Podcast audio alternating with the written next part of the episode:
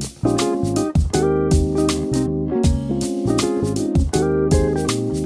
Herzlich willkommen beim Feinschmecker Podcast. Schön, dass ihr dabei seid. Mein Name ist Deborah Middelhoff und heute könnte ich auch sagen Buongiorno, denn so begrüßt Cornelia Poletto gern Freunde.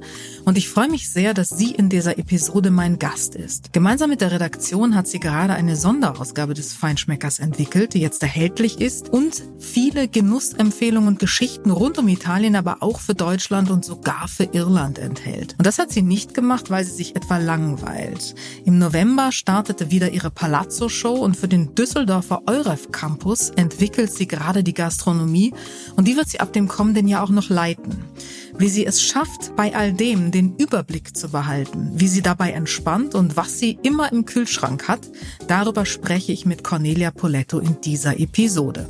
Und weil nicht nur in Conny Polettos Restaurant Wein eine wichtige Rolle spielt, freue ich mich ganz besonders über den Partner dieser Episode.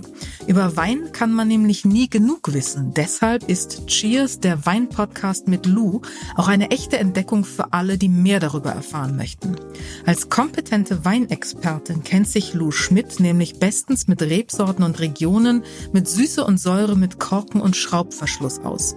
Jeden Donnerstag schenkt sie gemeinsam mit Co-Host Jonas Frank bei Cheers großzügig und unterhaltsam Weinwissen ein, leicht verständlich und immer mit herrlich trockenem Humor. Sie verrät da zum Beispiel, welcher Wein zu welchem Essen passt, welche Rolle Terroir und Tannine spielen und sie erklärt, warum es überhaupt so große Qualitätsunterschiede gibt. Außerdem stellt sie jedes Mal immer auch einen spannenden Wein vor. Cheers, der Weinpodcast mit Lou, findet ihr bei Spotify, Apple und überall dort, wo es Podcasts gibt. Und bedingt reinhören. Und jetzt geht es los mit Cornelia Poletto.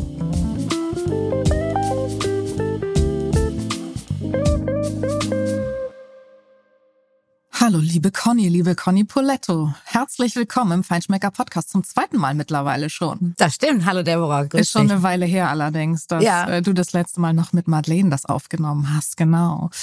Ähm, wir haben gerade ziemlich viel miteinander zu tun gehabt, weil wir nämlich gerade eine äh, Ausgabe für den Feinschmecker gemacht haben mit dir, Special bei Cornelia Poletto.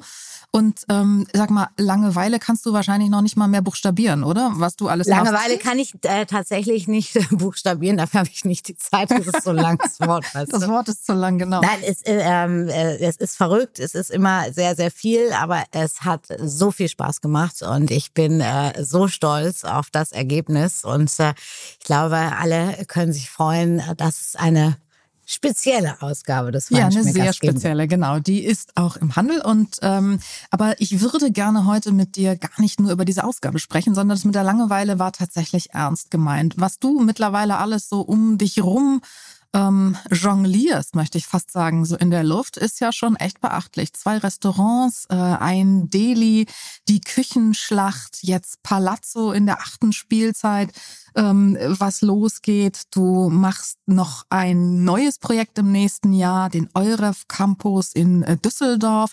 Das äh, erzählst du bitte nachher auch nochmal. Diverse Events und, und, und. Du hast gerade Kochkurse gemacht und hast gesagt, wie großartig das war.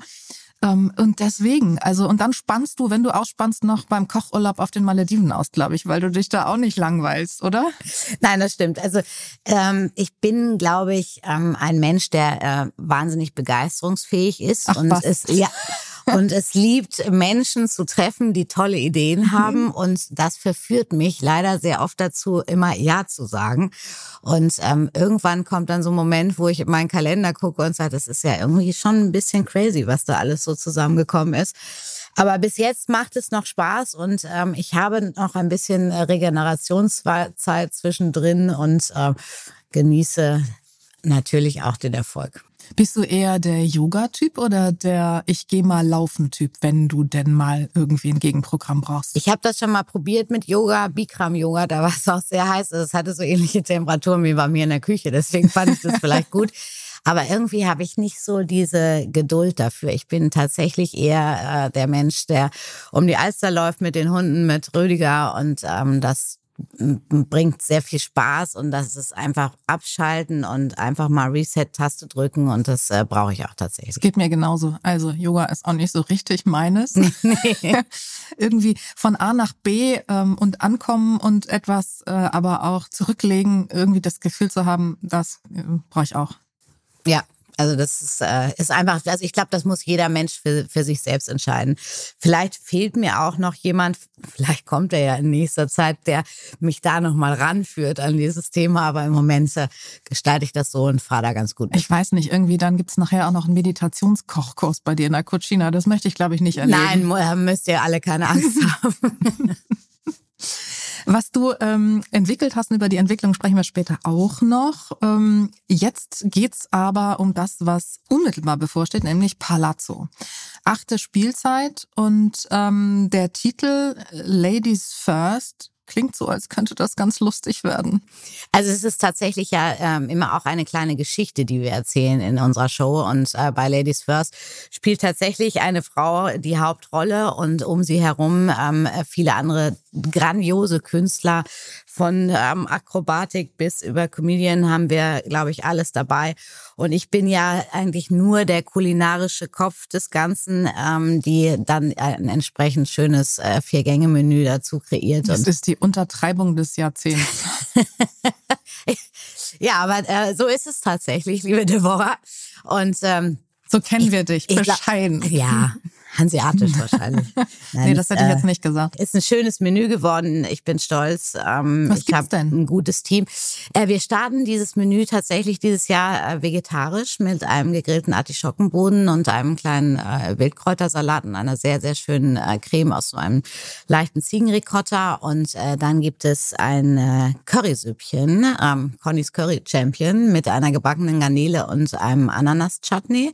Das servieren wir ja immer in der Terrine, in der Suppe Suppenterrine, weil das einfach sehr kommunikativ ist und ähm, meine nicht nur ganz professionellen Kellner äh, keine Angst haben müssen, dass sie ähm, die Hälfte der Suppe schon auf dem Weg verloren haben und sich vor allen Dingen jeder noch einen kleinen Nachschlag nehmen kann.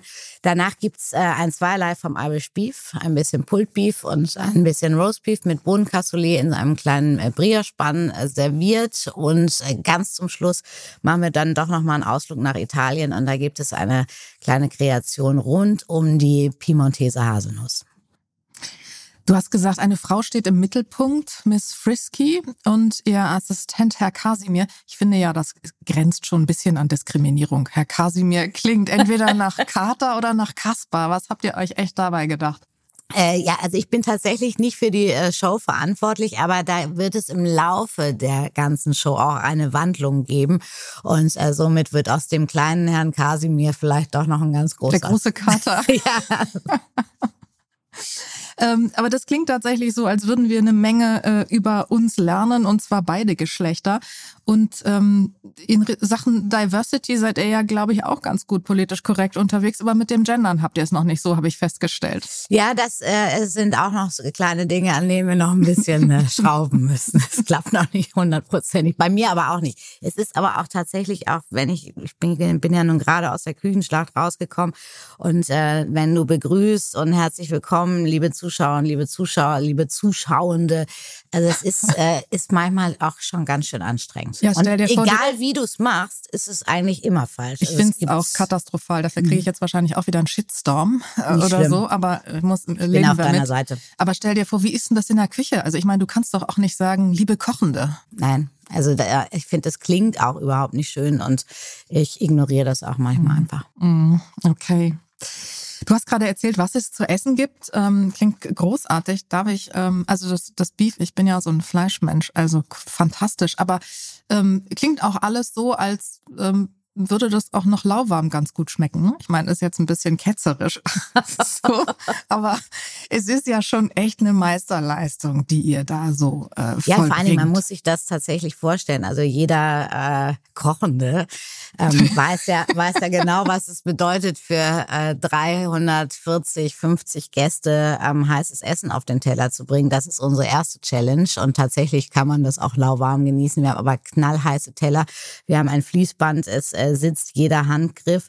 Und wir müssen auch tatsächlich immer in Time servieren, weil wir eben tatsächlich diese, diesen Mix aus Show und Kulinarik haben und die Künstler sich auf den Punkt warm machen. Und wenn wir dann sagen, oh, sorry, heute hat äh, die Suppe mal eine Viertelstunde länger gedauert, dann ist das halt ein echtes ähm, Thema. Und von daher sind wir da schon sehr eingegroovt und ich freue mich sehr, dass auch mein Küchenchef aus dem Palazzo, der Kevan, ähm, wieder dabei ist, ähm, der das die letzten Jahre schon äh, ziemlich großartig gemacht hat. Erzähl mal, wie muss ich mir das vorstellen? Also ihr habt da ja wahrscheinlich auch eine Küche, die ist, hat nicht unbedingt so Großkantinendimension, sondern das ist schon alles sportlich beengt. Vermutlich. Das ist schon auch sehr, das ist auch sehr spartanisch. Es ist ja tatsächlich ein ganz, ganz altes Spiegelzelt, was ohne Schrauben ähm, zusammengesteckt wird und äh, vielleicht auch deswegen genau diese besondere Atmosphäre bringt. Und hinter das Zelt gebaut äh, sind dann ähm, tatsächlich zwei Container, in denen wir unsere Küche aufbauen, wo wir unsere großen äh, Kessel haben für Soßenansätze, Suppen etc. pp, das Fließband. Und es ist wirklich, also man läuft wie auf so einem Holzboden. Also das hat nicht den Komfort einer äh, grandiosen Kantinenküche, nein. Und ähm, das, wie, wie plant ihr so einen Ablauf? Also du hast gesagt, die Künstler müssen sich warm machen. Ihr habt eine minutiös geplante Show. Da kann man nicht irgendwie mal, klar kann man 30 Sekunden mal irgendwie noch überbrücken durch eine Moderation, aber das muss schon auf dem Punkt sein. Wie plane ich sowas? So dieses ganze Konzept, das Menü darauf? Also das ist ja tatsächlich für viele immer so schwer vorstellbar, wie man so für so viele Menschen kochen kann. Aber eigentlich muss man es nur hochrechnen und man muss sehr, sehr gut organisiert sein. Also ich sage jetzt mal, wir starten eigentlich schon am Nachmittag mit der Vorbereitung für die äh, Vorspeise. Ähm, wir ähm, wissen ganz genau, wann wir das Fleisch ähm, auf dem Punkt haben müssen. Das ist alles vorher Probe gekocht. Natürlich auch den nicht nur professionellen Köchen, die wir haben. Wir haben auch äh, sehr, sehr viele ungarische Mitarbeiter, die eher Küchenhilfen sind als Köche und ähm, denen das auch manchmal natürlich durch die Sprachbarriere ähm, zu vermitteln, dann muss man schon mit Händen und Füßen äh, sprechen. Aber irgendwie klappt es immer und vielleicht ist das auch das, äh, was mich immer wieder reizt, äh, das Palazzo zu machen. Ihr habt es ja nun ähm, in der achten Spielzeit, das heißt siebenmal hat es schon geklappt. Aber wie entsteht überhaupt so dieses Gesamtkunstwerk? Also ist es ist die Show, klar ist es Erfahrung jetzt, ihr wisst, wie lange es dauert äh, und, oder dauern darf, die Vorspeise zuzubereiten, den Hauptgang, natürlich geht das alles Hand in Hand. Ähm, aber wie muss man sich das, wenn man das jetzt so gar nicht kennt, das erste Mal vorstellen? Also es wird der Rahmen der Show entwickelt und also wir haben ja, wir haben ja ähm, fünf Standorte in, ähm, mit dem Palazzo-Zelten, also mit, bis hin nach Wien mit Toni Mörwald. Und ähm, es ist tatsächlich so, dass wir wie ein, wie ein eigener Zirkus, nenne ich es jetzt mal, eben tatsächlich immer wieder eine neue Show kreieren und äh, die dann weitergegeben wird an die unterschiedlichen Standorte, wenn ähm, wieder die Saison startet. Und ähm, im Grunde genommen ist es gar nicht so ein großes Zusammenspiel zwischen Show und, und Menü. Also die Show wird natürlich angepasst auf dieses Vier-Gänge-Menü, was wir servieren. Aber es ist jetzt gar nicht so, dass wir besonders darauf eingehen, dass jetzt vielleicht mein Hauptgang zu Miss Frisky passt oder nicht. Ja. Nee, aber zeitlich. Zeitlich ähm, ist äh, das, das sind einfach Profis am Start, die das genau äh, berechnen und äh, genau wissen, äh, wie das funktioniert. Hans-Peter Woders hat ja vor vielen Jahren mal äh, mit Prompt Duck and Circumstance angefangen, diese Dinner-Shows zu organisieren und daraus ist dann eben diese eigene Palazzo-Institution geworden und ähm, mit den unterschiedlichen kulinarischen Köpfen, also tatsächlich diese tolle Verbindung aus Unterhaltung und äh, grandiosem Essen. Und eine logistische Meisterleistung. Bist du auch so organisiert oder bist du eigentlich eher ein bisschen chaotisch veranlagt? Also ich, äh, ich habe tatsächlich zwei Seiten. ich bin auf der einen Seite äh, sehr, sehr professionell aufgeräumt und organisiert, mhm. wenn es um ähm, all das geht, was äh, mit Kochen zu tun hat. Ich bin äh, privat eher chaotisch. Ich bin jemand, der seine Sachen überall äh, liegen lässt, hängen lässt. Ich habe aber einen tollen Mann, der gerne hinter mir herräumt und ähm, noch nicht mal was sagt. spätestens jetzt darf es auch nicht mehr. jetzt weiß es die, die Menschheit. Er macht es ganz dezent, wenn irgendwie das dritte Paar Sneaker vor dem Schrank steht und verräumt sie und ähm, sieht immer so, dass überall Ordnung ist. Ich glaube, da kannst du dich glücklich schätzen und wirst sicherlich von vielen beneidet. Darum. Bestimmt. Langweilen tust du dich deshalb nicht und jetzt startest du aber im nächsten Jahr. Das heißt, eigentlich bist du ja schon mittendrin, aber im nächsten Jahr gibt es ein neues Projekt von dir und das ist ein ganz spannendes Projekt. Du ähm, entwickelst mit und äh, betreust dann auch, sage ich mal, operativ die Gastronomie auf dem Euref Campus in Düsseldorf. Erzähl doch mal, was ist Ja, der das? Euref Campus in Düsseldorf ist tatsächlich ein unfassbar spannendes Projekt, äh, welches es in ähnlicher Form ja schon in Berlin gibt. Mhm. Da ist äh, sozusagen ähm, mein Freund Thomas Grammeier verantwortlich für die Gastronomie. Man muss sich vorstellen, das ist ein Campus, wo sich tatsächlich alles um äh, Nachhaltigkeit, ähm, Klimawende, Mobilität dreht, wo große Unternehmen ähm, eben tatsächlich mit ihren Mitarbeitenden äh, sich niederlassen. Wir ähm, planen ungefähr 5000 Menschen, die sich auf diesem Campus bewegen werden. Wir werden auch eine eigene kleine ähm, TU haben. Ähm, wir werden Startups äh, dort haben und eben ähm, dem Mieter und den Mitarbeitenden die Möglichkeit geben, dass sie einmal grandioses Essen in unsere Cantinetta, habe ich es mal liebevoll genannt, ähm, serviert bekommen und gleichzeitig aber auch ein, ähm, ja, ich sag mal, Casual Fine Dining Restaurant von mir. Und genauso wie auch hier in Hamburg eben eine Cucina, eine Kochschule, wo ich auch Kochkurse geben werde, wo wir Chefstable veranstalten, Kitchen Partys. Also wirklich ein, ein Platz, wo die Gastronomie eine sehr, sehr große Rolle auch spielen wird. Klingt ein bisschen nach Klonen. ja, ich habe das ja schon mal geübt in Shanghai, deswegen äh, glaube ich, kriegen wir das da auch hattest hier du, Da hattest du noch eine Zeitverschiebung. Da konntest du Stunden noch gut machen. Das, das wird stimmt. jetzt mit Düsseldorf schwierig. Das, das ist da tatsächlich nicht mehr möglich. Nee. Welche Rolle spielt die Nachhaltigkeit da bei, bei deinem äh, Konzept, bei dem kulinarischen Konzept? Das spielt tatsächlich eine große ähm, Rolle. Ich glaube, wir alle, ähm, wir Köche, Gastronomen, ähm, machen uns immer mehr Sorgen um das, was da draußen passiert und ähm, reagieren darauf mit dem, wie wir einkaufen, wie wir mit vielen, vielen Kleinigkeiten, die sich ein Gast gar nicht vorstellen kann, äh, umgehen. Dort auf dem Campus ist das natürlich nochmal ganz, ganz anders gelebt. Also man muss sich vorstellen, dass zum Beispiel die komplette ähm, Kälte und Wärme, Energie, die wir brauchen, nehmen wir aus dem benachbarten Baggersee, ohne dort in die Natur einzugreifen, irgendwie Veränderungen in Temperaturen zu haben. Also das ist schon ähm, ein unfassbar durchdachtes äh, Projekt. Alle Veranstaltungen werden komplett CO2-frei sein. Ähm, das schaffen sie sogar jetzt in, in Berlin schon. Und das sind natürlich auch ganz, ganz wichtige Punkte für große Veranstaltungen, die geplant werden. Denn äh, das spielt immer mehr eine große Rolle. Mhm, absolut. Also das ist so ein ganz wichtiges Thema, was die Menschen bewegt. Ähm, und wenn man das jetzt mal so zusammenfasst, dann glaube ich, sieht man auch ganz gut, dass es gerade so ganz viele verschiedene Strömungen irgendwie, sage ich mal, oder Be Bedürfnisfronten gibt. Das Thema Nachhaltigkeit bewegt die Menschen, bewegt auch die Gäste, die in die Restaurants gehen. Ähm, sowas wie Palazzo, was ja eine Form von Eventgastronomie ist, ist auch ein, ein Trend, den es irgendwie gibt, weil die Menschen auch immer mehr und immer stärker Dinge erleben möchten. Ähm, dann gibt es das große Thema äh, Teilen, Genuss teilen, also das ganze Sharing, äh, was sich da auch gerade so entwickelt. Wie erlebst du das bei deinen Gästen, bei den Menschen, mit denen du zu tun hast, im Rahmen dessen, was du eben kulinarisch und gastronomisch machst? Was sind die, die Bedürfnisse? Was, was bewegt die Menschen gerade da im Restaurant?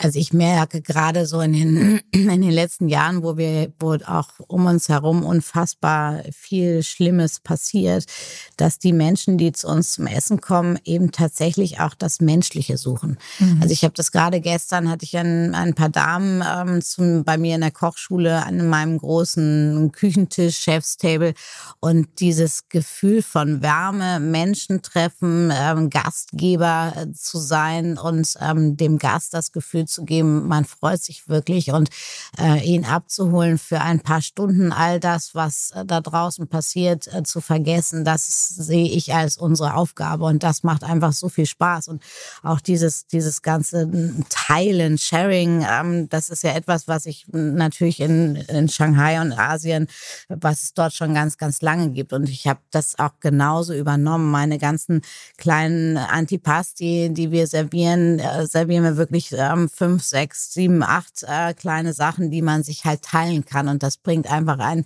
gleich in eine ganz andere Stimmung. Und ähm, das, das macht sehr viel Spaß. Und ich glaube, das ist ganz, ganz wichtig. Und deswegen äh, appelliere ich immer nur an alle Gäste, uns Gastronomen zu unterstützen und eben auch manchmal sich vielleicht nicht so schnell aufzuregen, dass jetzt äh, vielleicht dieses äh, schöne Stück Fisch ähm, letzte Woche doch noch fünf Euro weniger gekostet hat. Aber ich glaube, jeder, der heute einkaufen geht, sieht, was da draußen los ist. Und ich finde es einfach toll, wenn ich eine Geschichte erzählen kann, weiß, woher meine Produkte kommen, die wir in Einsatz bringen im Restaurant, äh, die ganz äh, fein und klar und ohne Schnörkel zubereitet sind. Und ich glaube, das ist das Wichtige, die Menschen auch immer wieder abzuholen und zu begeistern und nach so einem Restaurantbesuch sie rausgehen sehen mit einem Lächeln und vielleicht auch dem Stolz, weil sie ähm, doch jetzt ein bisschen genauer wissen, was es für unterschiedliche Trüffel gibt oder warum sie diesen Wein besonders gut fanden. Und das, das ist einfach unsere Aufgabe, das zu erzählen. Und da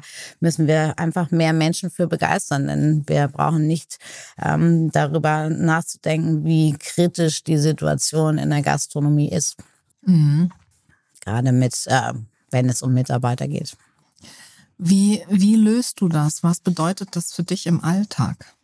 Ihr seid ja in einer ganz guten Situation. Ich glaube, ihr seid ganz gut aufgestellt mit dem Team. Ähm, aber wie, wie erreichst du das? Wenn ich jetzt so mit äh, deinen Kollegen, Kolleginnen spreche, dann äh, muss ich sagen, ich finde es großartig, was für tolle Konzepte es da mittlerweile gibt und wie viel Gedanken sich alle machen und auch erfolgreich Gedanken machen. Also bis hin zu ähm, Clemens Rambechleim Sonora ähm, ähm, hat so ein, so ein Betriebsrentenkonzept eingeführt für seine Mitarbeiter. Also klasse, wirklich, wirklich großartig. Aber wie, wie fordert dich das heraus und wie, wie gehst du damit um? Also ich glaube, dass das Wichtigste ist erstmal, dass man ähm, auch selber das vorlebt, was man sich wünscht von, von seinen Mitarbeitern. Und ähm, ich bin eben tatsächlich jemand, der auch sehr, sehr gut motivieren kann, der ähm, die, die Leute abholt und ähm, sich aber trotzdem auch viel Gedanken darüber macht. Ich meine, ich habe vor über 30 Jahren bei Heinz Winkler gelernt, da gab es noch etwas andere ähm, Regeln als ähm, heute, wenn ich sehe, ich habe vier Azubis die, wenn ich denen erzähle, manchmal, wie das so ähm, abgegangen ist in der Küche in der Residenz, dann denken die immer so, das kann, das glaube ich Ihnen nicht, Frau Poletto. Doch, doch, das war so. Äh, nein, wir machen genau das Gleiche. Ähm, ich habe mit meine Bank heißt Haspa übrigens, äh, mit denen habe ich genau über diese ähm, Altersversorgung gesprochen, äh, die wir unterstützen. Wir ähm, fahren eigentlich mittlerweile eine Vier-Tage-Woche oder fünf Tage so, dass wir sehr geregelte Arbeitszeiten haben. Ich glaube, das ist ein Riesenthema in der Gastronomie. Das ist überhaupt nicht schlimm, wenn es mal eine Hochzeit oder eine Veranstaltung gibt und es mal äh, länger wird. Aber man muss das irgendwie immer wieder ausgleichen. Ich glaube, das ist ein, ein ganz, ganz wichtiges Thema. Und ähm, eben auch dieses persönlich motivieren und ähm, auch das vorleben, was man sich wünscht. Mhm. Das ist ganz, ganz wichtig. Aber das bedeutet eben auch, dass du sozusagen 360 Grad eingespannt bist, ne? Ja, also ich glaube, das ist jetzt tatsächlich schon äh, die dritte Woche, dass ich sieben mhm. Tage arbeite. Und ähm, es macht viel Spaß, aber manchmal ist es auch schön, einfach nichts zu machen. Der Selbstausbeutungsfaktor ist schon noch ganz enorm. Aber wenn man liebt, was man tut, dann macht man es ja irgendwie auch gerne, oder? Total. Geht mir eigentlich genauso. Wenn du jetzt mal so ein bisschen schaust, was du gerade aktuell alles äh, erlebst in deinen äh, Restaurants und in der Entwicklung, die Dinge, die du gerade angesprochen hast, und wenn du auch mal so reflektierst, wie es dir eigentlich selber geht, wenn du vielleicht doch bei Kollegen mal essen gehst, ähm, genießen, ausgehen in Restaurants, äh, tolles Essen erleben, tollen Abend erleben. Was braucht das für dich? Was braucht eine ähm, zeitgemäße Gastronomie heute, um Menschen nachhaltig zu begeistern, um sie dazu zu bewegen, wiederzukommen, um wirklich das zu lieben und hinterher zu sagen, Mann, war das ein geiler Abend, Entschuldigung. Also ähm, ganz, ganz klar ähm, spielt natürlich ähm, das, was aus der Küche kommt, eine sehr, sehr große Rolle. Wobei ich bei mir im Restaurant immer sage, das ist 50-50, weil ich komme nicht mehr zurück in ein Restaurant, wenn das Essen nicht gut ist. Ich komme aber auch nicht zurück in ein Restaurant, wenn der Service nicht gut ist. Also das muss Hand in Hand gehen und es muss eigentlich auch zum jeweiligen Niveau des Essens passen. Also ich, ich habe eine andere Erwartungshaltung, wenn ich ähm, eine Pizza essen gehe, als wenn ich im Drei-Sterne-Restaurant sitze. Das, das ist äh, ganz, ganz klar. klar. Ich, ähm, ich, für mich ist das Wichtigste die Menschen, die Stimmung, die ich da mitnehme. Also es, ähm, unheimlich schön, wenn ich merke, dass eine Harmonie untereinander da ist, denn dann fühle ich mich auch wohl und irgendwie schmeckt es dann auch immer. Also äh, das ist etwas, was, was ganz wichtig ist und wo ich richtig traurig werde, wenn ich sehe, dass keine Harmonie im Team ist und die sich nicht verstehen, weil ähm, dann kann ich auch nicht entspannen als Gast. Also das, das ist wichtig und eben, dass sie mir etwas erzählen können, dass sie selber brennen für das, was sie tun und das ist egal, ob das der äh, kleine Azubi ist, der den Gruß aus der Küche serviert und stolz erzählt, was er da gemacht hat. Oder ähm, ob es meine Sommeliere ist, äh, die irgendeine neue Weinentdeckung gemacht hat. Das sind, glaube ich, die Dinge, die einen Gast nachhaltig begeistern können. Mhm. Ja, das ist eben so dieser menschliche Faktor, ja. du, von dem du vorhin schon. Und deswegen, also das, äh, wir haben das ja alle schon gesehen, äh, irgendwelche Roboter, die eingesetzt wurden, damit man wenigstens die Teller abgeräumt bekommt in irgendwelchen Ausflugslokalen. Äh, also das, dann äh, brauche ich tatsächlich nicht essen zu gehen, ne, wenn ich so bedient werden würde. In, insofern ganz gut, dass du aus Shanghai weg bist, weil da gibt es, glaube ich, ja, schon ziemlich viele Roboter in der Gastronomie. Das stimmt, das stimmt. Ich war neulich in äh, Barcelona in, in in so einem chinesischen ähm, Hotpot-Restaurant, da fuhr auch ein Roboter rum, der brachte ja. dann die Zutaten. Also China ist da ganz groß. Stimmt. Kannst du dir das jemals vorstellen? Nein, also dann, dann würde ich, glaube ich, aufhören mit Gastronomie. Nein, das, das äh, ist doch irgendwie so ein bisschen, das ist für Massenabfertigung, die, mhm. die ich nicht schön finde. Mhm. Es gibt ja bei jedem, glaube ich, so Klassiker, ähm, die man privat so kocht ähm, und die so eine sichere Bank sind, mit denen, bei denen man weiß, damit begeistere ich eigentlich jeden. Bei mir ist das das Bœuf Bourguignon. Was ist es bei dir? Ähm, ich glaube, das erwartet fast jeder. Es ist Pasta. Spaghetti Vongole. Spaghetti Vongole ist wirklich mein absoluter Liebling und das, das zeigt auch, warum ich vielleicht die italienische Küche so sehr liebe, weil ich das so unfassbar faszinierend finde, dass da so eine kleine Muschel ist. Der gebe ich nur ein bisschen Knoblauch, Olivenöl, ein bisschen Weißwein und eine gute Spaghetti und, und plötzlich kommt da ein Aromenkino zustande und das finde ich einfach so toll an dieser Küche, dass sie so schnörkellos pur ist und ähm, so viel Geschmack hat. Aber das klingt jetzt so einfach, als könnte das jeder so und dann wäre es großartig. Wenn das so wäre, Gott sei Dank ist es nicht so, dann bräuchten wir dich ja nicht mehr. Nee, nee, deswegen bin ich froh, dass es nicht jeder kann. du solltest vielleicht ein bisschen weniger Kochkurse geben, sonst lernen es zu viele. was gibt so was bei dir? Ähm, Überraschungsgäste, was du immer im Kühlschrank hast oder auch so, es kommt dann doch mal die Appetitattacke? Also mein Kühlschrank sieht wirklich ziemlich ähm, traurig aus. Das glaube ich dir nicht. Das ist, ist, ist wirklich so. Ist wirklich so. Also ich habe immer Wein da und ich habe immer Parmesan da.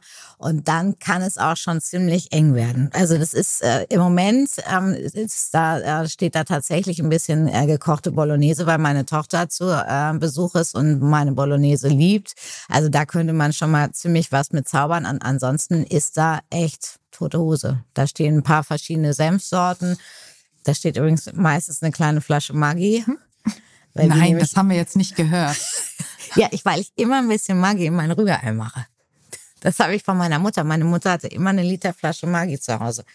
Ah, das ist unsere Generation. Ich kenne das auch noch. Ja, ich habe ich es als Kind geliebt und das sind so Kindheitserinnerungen und manchmal muss das einfach sein. Das finde ich sehr sehr sehr sympathisch und sehr charmant, aber komm jetzt bitte mal für die Feinschmecker Leser und Zuhörer, was kann man denn statt Maggi nehmen fürs Rührei?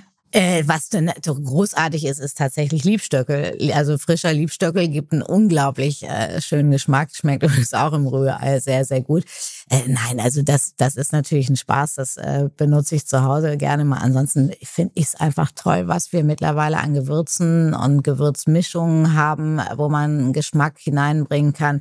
Ich mache zum Beispiel in mein Rührei außer Magie ähm, auch immer aus meiner Gewürzmischung ähm, die die, das Café de Paris Gewürz einfach so mit rein, was äh, sehr, sehr gut schmeckt. Also Eier habe ich tatsächlich auch meistens im Kühlschrank, aber wirklich ansonsten nicht so viel. Ich gebe zu, dass ich mir ab und zu den Luxus einer Dose Kaviar gönne. Daher ist schon mal öfter eine. Geht auch gut zu Rührei. Die geht auch, geht auch gut zu Rührei, genau. Und zu Pasta, insofern Ja, vielseitig verwendbar. Übrigens auch mit Chips habe ich von Markus Rüsch gelernt. Ja, stimmt. Machen wir noch mal ein bisschen Werbung für Aki Kaviar, ist wirklich gut. Ja, also Aki ist ja sowieso äh, groß. Ach, und Kürbiskernöl. Kürbiskernöl habe ich tatsächlich äh, seit meinem letzten äh, Besuch in der Steiermark ähm, tatsächlich auch immer unabhängig von meinem eigenen Olivenöl oder verschiedenen Olivenöl. Und was ich auch immer da habe, natürlich nicht im Kühlschrank, ist ein wunderschöner oder verschiedene Balsamico-Essige. Das ist- auch etwas, was ich ganz, ganz wichtig finde, denn ähm, wenn ich zu Hause koche, wenn ich nicht Pasta koche, dann mache ich uns auch gerne mal irgendwie so einen schnellen Salat und ich finde es so toll, wenn man einen guten Essig hat und ein, ein gutes Öl, dann braucht man keine Vinaigrette zusammenzurühren, dann schmeckt das so pur eigentlich am besten. Und im Worst Case kannst du den Balsamico auch immer noch über den Parmesan kippen oder den da reinstippen und Das dazu sowieso, also, da gibt es das viele alles. Möglichkeiten. Alles klar. Vielen lieben Dank, äh, Conny Poletto und äh, toi toi toi für alles, was kommt. Und ich bin selber persönlich wahnsinnig gespannt auf Düsseldorf und äh, wünsche dir alles, alles Gute dafür. Ja, wir halten euch alle auf dem Laufenden, Sehr gut. wenn es losgeht. Danke. Das war wieder eine Episode des Feinschmecker Podcasts. Mehr spannende Geschichten aus der Welt des Genusses gibt es jeden Monat neu im Magazin und natürlich wie immer auf feinschmecker.de.